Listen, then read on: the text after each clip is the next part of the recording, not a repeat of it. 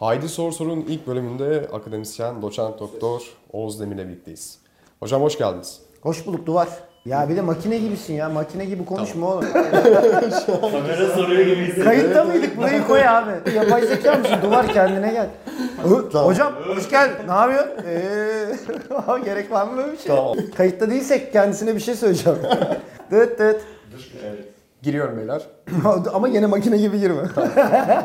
2, 3, kayıt.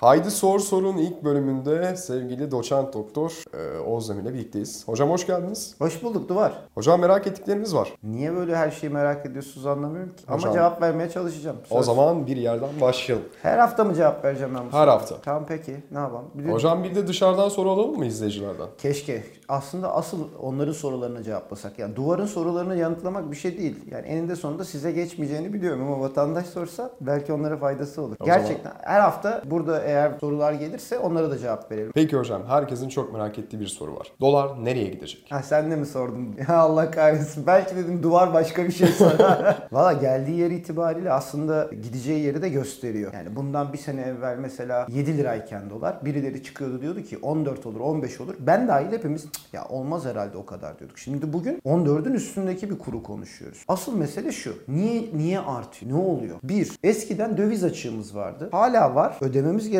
borçlar var. O döviz açığı dış ticaretten ötürü bir miktar kapanıyor. Yani biz dünyaya mal satıyoruz. Dünyadan mal alıyoruz. Sattığımızın tutarı aldığımızın altında kaldığı için dışarıya döviz ödememiz gerekiyor. Tamam mı? Şimdi bu döviz ödemesi bir açık demek. Döviz, çünkü Türk lirası ödeyemezsin onu. Bir yerden döviz bulman lazım. İkincisi dışarıdan borçlanmışız zamanında. E, onu geri ödememiz gerekiyor. Onun da döviz olarak ödememiz lazım. Dolayısıyla kur üzerinde böyle bir baskı vardı. Ama biz bunun üçüne, üstüne üçüncü bir şey ekledik. Öngörülemeyen Türk lirasından insanların kaçmasına neden olan bir politika. Yani adına yeni ekonomi politikam, politikası mı dersin, yeni ekonomi modelimsisi mi dersin duvar bilmiyorum. Ama insanlara bu model şunu söylüyor. Türk lirasında durursanız enflasyon altında ezilirsiniz. Yeterince faiz vermem, yeterince getiri vermem tasarruflarınıza. Dolayısıyla başınızın çaresine bakacaksınız. Çünkü benim derdim dışarıdan ucuz mal satarak döviz getirmek diyen bir politika bu. E böyle olunca da insanlar tabii ki Türk lirasından kaçıyorlar. Hem Türkiye'dekiler kaçıyor hem yatırımcılar kaçıyor. E bir malın talebi artarsa ne olur duvar? Ne olur hocam? E fiyatı artar. E Türk lirasında işte fiyatı dolar cinsinden değeri düşmüş olmaya başlıyor. Dolayısıyla doların değeri artmış oluyor. Bu devam ettiği sürece, bu politika anlayışı devam ettiği sürece e, Türk lirası da değer kaybetmeye devam edecek. Yani bugün belki 14-15 bandına oturdu son iki günde. Ya önümüzdeki hafta 15'i konuşacağız belki. Hadi önümüzdeki hafta konuşmasak bir ay sonra konuşacağız belki. Niye? Çünkü bu politika seti insanları Türk lirasına uzaklaştırıyor. Bizim bunu tartışmamız gerekirken biz hala hükümetin para politikasını, Merkez Bankası üzerindeki baskısını tartışıyoruz. Peki hocam Türk lirasına nasıl yakınlaşacağız? Valla yani bu hani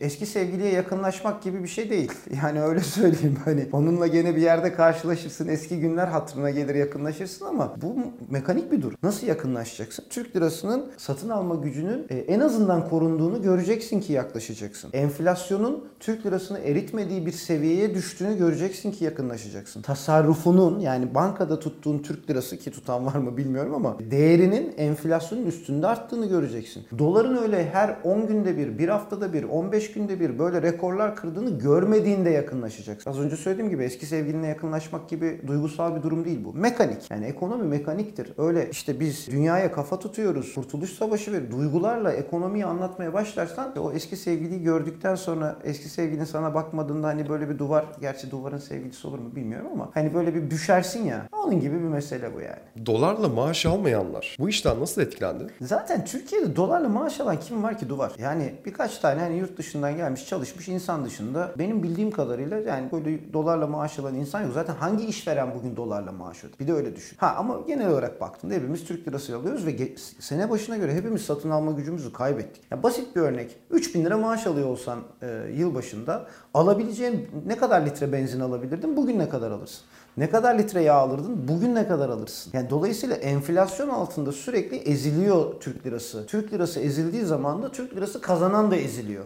Hepimizin karşı karşı karşıya kaldığı durum bu. E şimdi fiyatlar gün gün artıyor ama senin ücretin gün gün artmıyor. Senin fiyatların artışının hızına yetişebilecek bir ücret artışı mekanizmasına ihtiyacın var. Bu çok kolay değil. E ya da fiyatları sakinleştirmemiz lazım. Bunun da yolu belli. Bir kere her şeyden önce fiyatların sakinleşmesinin yolu bizim doğru para politikasıyla kuru tutmamız ve e, maliyet baskısını üreticiden azaltmamız da mümkün olabilecek bir şey. Hocam kuru tutmak nedir? Kuru tutmamak nedir aslında tersten baktığında? E 1 dolar 7, 8, 9, 10. Hadi buralara biraz yavaş geldi. Ondan sonrasını hiç tutamadık zaten. Dolayısıyla kuru tutmayı da unuttuğumuz bir dönemden geçiyoruz. Kuru tutmak şu. istikrarlı, öngörülebilir. Öyle bir günde 1 lira arttı, 1 lira düştü gibi bir ortamı yaratmadığımız bir sistemin içerisinde kalabilmektir. Ama bu kadar hızlı artmaya, bu kadar e, gün içerisinde dalgalı bir şekilde yukarı aşağı salınmaya başladığında kuru tutmuş olmuyoruz. Kuru istikrarlı bir seviyede tutmamız lazım. Şimdi diyeceksin ki o seviye ne olmalı? Diyecek misin bilmiyorum. Ne olmalı hocam? Buna bir seviye biçmemiz şu saatten sonra zor. Sadece en azından bulunduğu yerde istikrarlı bir şekilde kalsa bile bize yeter. Yani 13.80'de, 14'te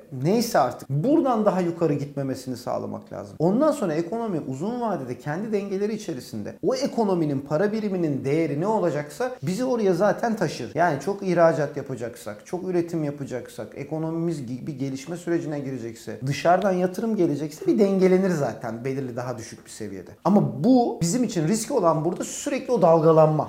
O dalganın boyunun artıyor ve düşüyor olması. Peki hocam dalgalanma demişken hepimiz yeni bir şey öğrendik. Merkez Bankası müdahalesi. Merkez Bankası müdahalesi ne demek? Aslında sen onu yeni öğrendin. Neden sen yeni öğrendin Duvar? Çünkü son bir haftadır 10 gündür Merkez Bankası açıktan açığa müdahale ettiğini söylüyor. Bunu ben yeni öğrendim, sen yeni öğrendin. Bunu bilenler varmış. Ne zaman varmış? 128 milyar dolarlık bir rezerv tüketilirken Merkez Bankası'nın zaten piyasaya müdahale ettiğini bilen, o dövizi alan insanlar varmış. Biz şimdi artık pervasızca e, direkt geliyorum ben merkez diyor Merkez Bankası. Niye geliyor? Çünkü piyasada bir ödemeler dengesi, sıkışıklığı, krizi yaratmak istemiyor. Bak şöyle düşün. Duvar.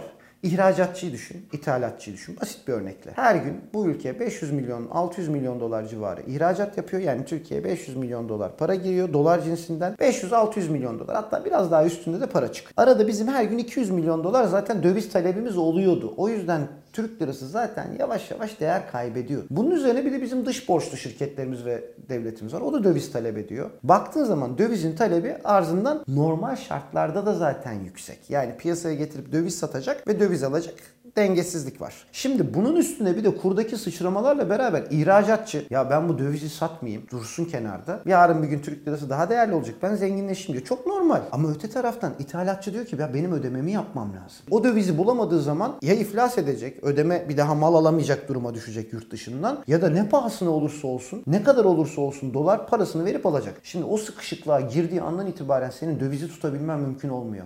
15, 16, 17 adam 20 desen 20'ye 20 ödeyecek sana. Dolayısıyla Merkez Bankası diyor ki bir dakika ya piyasa sıkıştı kilitlendi benim bu piyasaya döviz vermem lazım. Ama son yaptığı müdahale yani pazartesi günü yaptığı müdahalede şöyle bir şey oldu. 1 milyar dolar civarı bir satış olduğunu biliyoruz. Ardından akşamüstü dendi ki o Cumhurbaşkanı Merkez Bankası Başkanı, Hazine ve Maliye Bakanı, kamu bankalarının genel müdürleri toplandıktan sonra 2,5 milyar dolara çıktı toplam müdahalenin tutarı. Yani 1,5 milyar dolar daha satıldı. İlk müdahale ve ondan önceki müdahaleler o kriz olmasın diye Merkez Bankası'nın teknik yaptığı müdahaleydi. Ama sanıyorum o toplantıda şöyle bir şey dediler. Ekonominin tek, tek patronu var. Cumhurbaşkanı. Dedi ki toplantıda.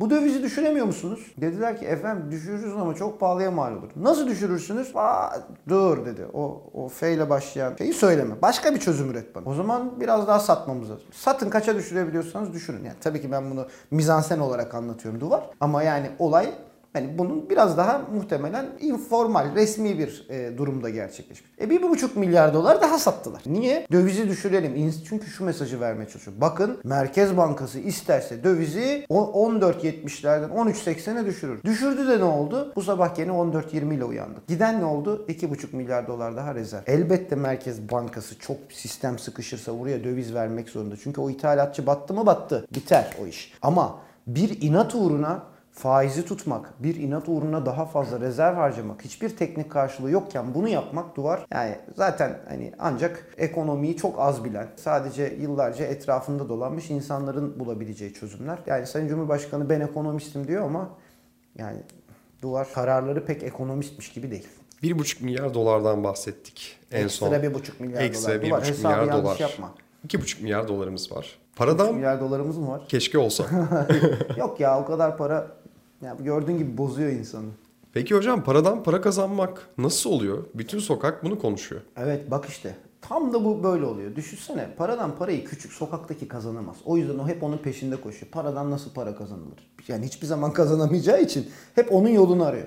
Paradan para parası olanın kazanacağı şey. Düşünsene bak dün dolar 14.70'e geldiğinde sen 1 milyon dolar satsan 14 milyon 700 bin liran olur. Sonra 14 milyon 700 bin lirayla e, dün akşamüstü 13.80'den dolar alabilsen ki sen ben alamayız çünkü kapalıydı piyasa. Kapandıktan sonra 13.80'e düştü. 1 milyon 50 bin dolar alırsın. Yani bak bir günde 50 bin dolar kazandım. Paradan para kazanmak bu. Bunun için profesyoneller var. Bununla uğraşan insanlar var. Sen ben 1 milyon dolarlık işlem yapamayız duvar. Yani sokaktaki vatandaş yapamaz. O bu sistemin içerisinde o kadar parası olan ve az önce söylediğim gibi her saat işlem yapabilme avantajına sahip olan çok zenginlerin dünyası. Peki o 50 bin doları kim ödedi duvar? Yani durup dururken birisi paradan 50 bin dolar kazandığında e parayı sıfırdan yaratmıyorsun. O bir yerden bir yere gitti. O 50 bin doları kim ödeyecek? O 2,5 milyar doları satan yarın bir gün işte 13.80'den satan Merkez Bankası yarın bir gün o rezervi tamamlamak için 14'ten geri alacak. 14,5'tan geri alacak. Tabii ki bu iş böyle yürümüyor da. Hani biriktirmeye çalıştığı için söylüyorum. E aradaki 70 kuruş o 50 bin dolar zararı da maalesef biz ödemiş olacağız. Faiz artarsa doların artışı durur mu? Şu anda başka türlü bir duruş yok. Şimdi herkes bunu soruyor. Faiz arttı, faiz arttı diyorsunuz da işte o zaman da üretim sıkıntılı olacak. Bilmem ne sıkıntılı olacak. Yatırım olmayacak. E haklılar. Faizi hiç kimse istemez. Faiz iyi bir değişken değil ekonomide. Ama kur sürekli giderken, enflasyon sürekli artarken, ülkenizden sermaye çıkışı varken, yerli kendi vatandaşlarınız bile kendi parasına güvenmiyorken bir şekilde durumu dengelemek için o faiz artışına ihtiyaç duyar. İlanaya orada kalsın diye değil. Sonra yeniden